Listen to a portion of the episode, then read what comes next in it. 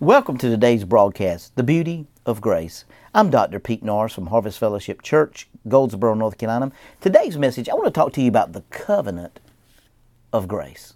Now, this is a this is something that's really, literally transformed my life, and it's going to transform your life if you allow grace to to minister to your heart.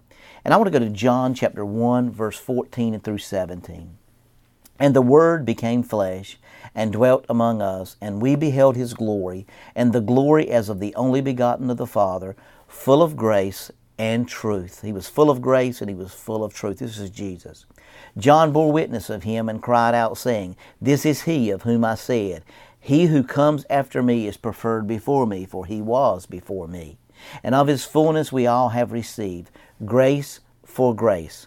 For the law was given through Moses, but grace and truth came through Jesus Christ. So we see here that the law was given to Moses. That's the Ten Commandments was given to Moses the Ten Commandments today is not for the body of Christ. It's not for the New Covenant Church.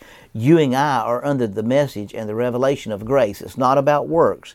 In John 13 34, he said, I'm going to give you a new commandment that you love one another as I've loved you. So I think if we look at what grace is, see, I think the body of Christ has really got the message of grace as our sins being washed away, our, our sins being cleansed. But what kind of grace are we showing other people? You know, the Bible's very plain about how Jesus taught grace. They brought a woman to him who had committed adultery. And they, the, the scribes and the Pharisees brought her to Jesus. They said, under the law of Moses, she should be stoned. And Jesus looked and said, You without sin, go ahead and start stoning her. And he looks up and all of them's gone. And he turns to the woman, he said, Honey, where's your condemners? And she said, Lord, I don't have any condemners. He said, Well, I don't condemn you either. Go and sin no more. Now, I want you to get a hold of this revelation because he didn't try to get her born again. He didn't try to get her to repent. Once she recognized him as Lord, she was transformed.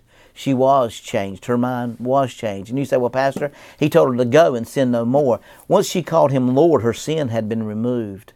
And he didn't tell her, don't go back and sleep with anybody anymore. He said, now that you've met me, your life is going to be transformed. Your life is going to be changed, and you're no longer going to want to go and look for some answer. See, a lot of people are looking, the reason they do what they do, they're looking for love. They're looking for something to bring fulfillment in their life, and that's all Jesus came to do. So we see he didn't approach that the way the local church would. He, he didn't try to get her born again or, or cast a demon out of her, or he didn't try to get her converted. He just, he let the Holy Spirit just minister her that's why Jesus never preached grace because he was grace. See, we've got to come to the time and the life thing in our life that in the old covenant you were working for God. Under the under grace, God is working for you.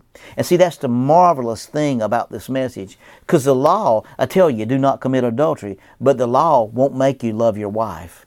And see, that's the difference under the message of law and the message of grace. Because Jesus come and portraying and proclaiming the message of grace. And, and he appeared to all men with this message of grace. And it was a wonderful thing because something was happening.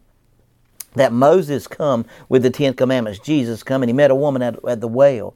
And he was talking to the woman at the well. And as she began to tell her all, he began to tell her all about her life. She went off being an evangelist. She went off telling everybody, I've met the Messiah. Telling the disciples, I've met the Messiah. Go see him. I've just met him. Now this was a woman that was living with a man that was not her husband. He didn't tell her to leave that man once she had been converted, he didn't have to tell her that anymore. Her heart was going to lead her from that point on. So we got to understand, we're so busy telling people what they can't do that we're not really telling them who they are and what their walk is and what their relationship is and who they are in Christ. We need to be telling people, we need to just turn people on to Jesus and let them know how much he loves them and that his sins has covered a multitude of sins and his grace and his mercy and his love has covered their sins. And because of that, they're free and they're delivered from the powers of darkness and no weapon formed against them can prosper. That is the covenant of grace. And Jesus come grace and truth come walking in through Jesus Christ. And for the first time,